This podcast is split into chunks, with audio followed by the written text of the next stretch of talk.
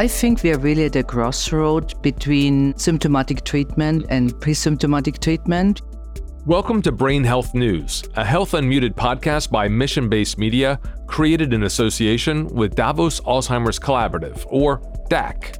We think about how brain health can help support the Alzheimer's and other disease area strategies. And then, of course, early detection and diagnosis in Alzheimer's helps support the brain health objectives as well.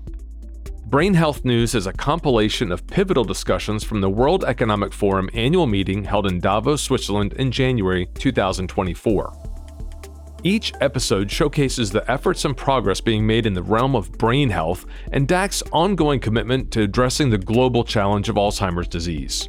Get ready to be inspired by stories of resilience, learn from thought leaders revolutionizing the way we think about our minds, and take a proactive stance on your own brain health. Listen, follow, and share Brain Health News. You can find links to all your favorite podcast players by visiting healthunmuted.com.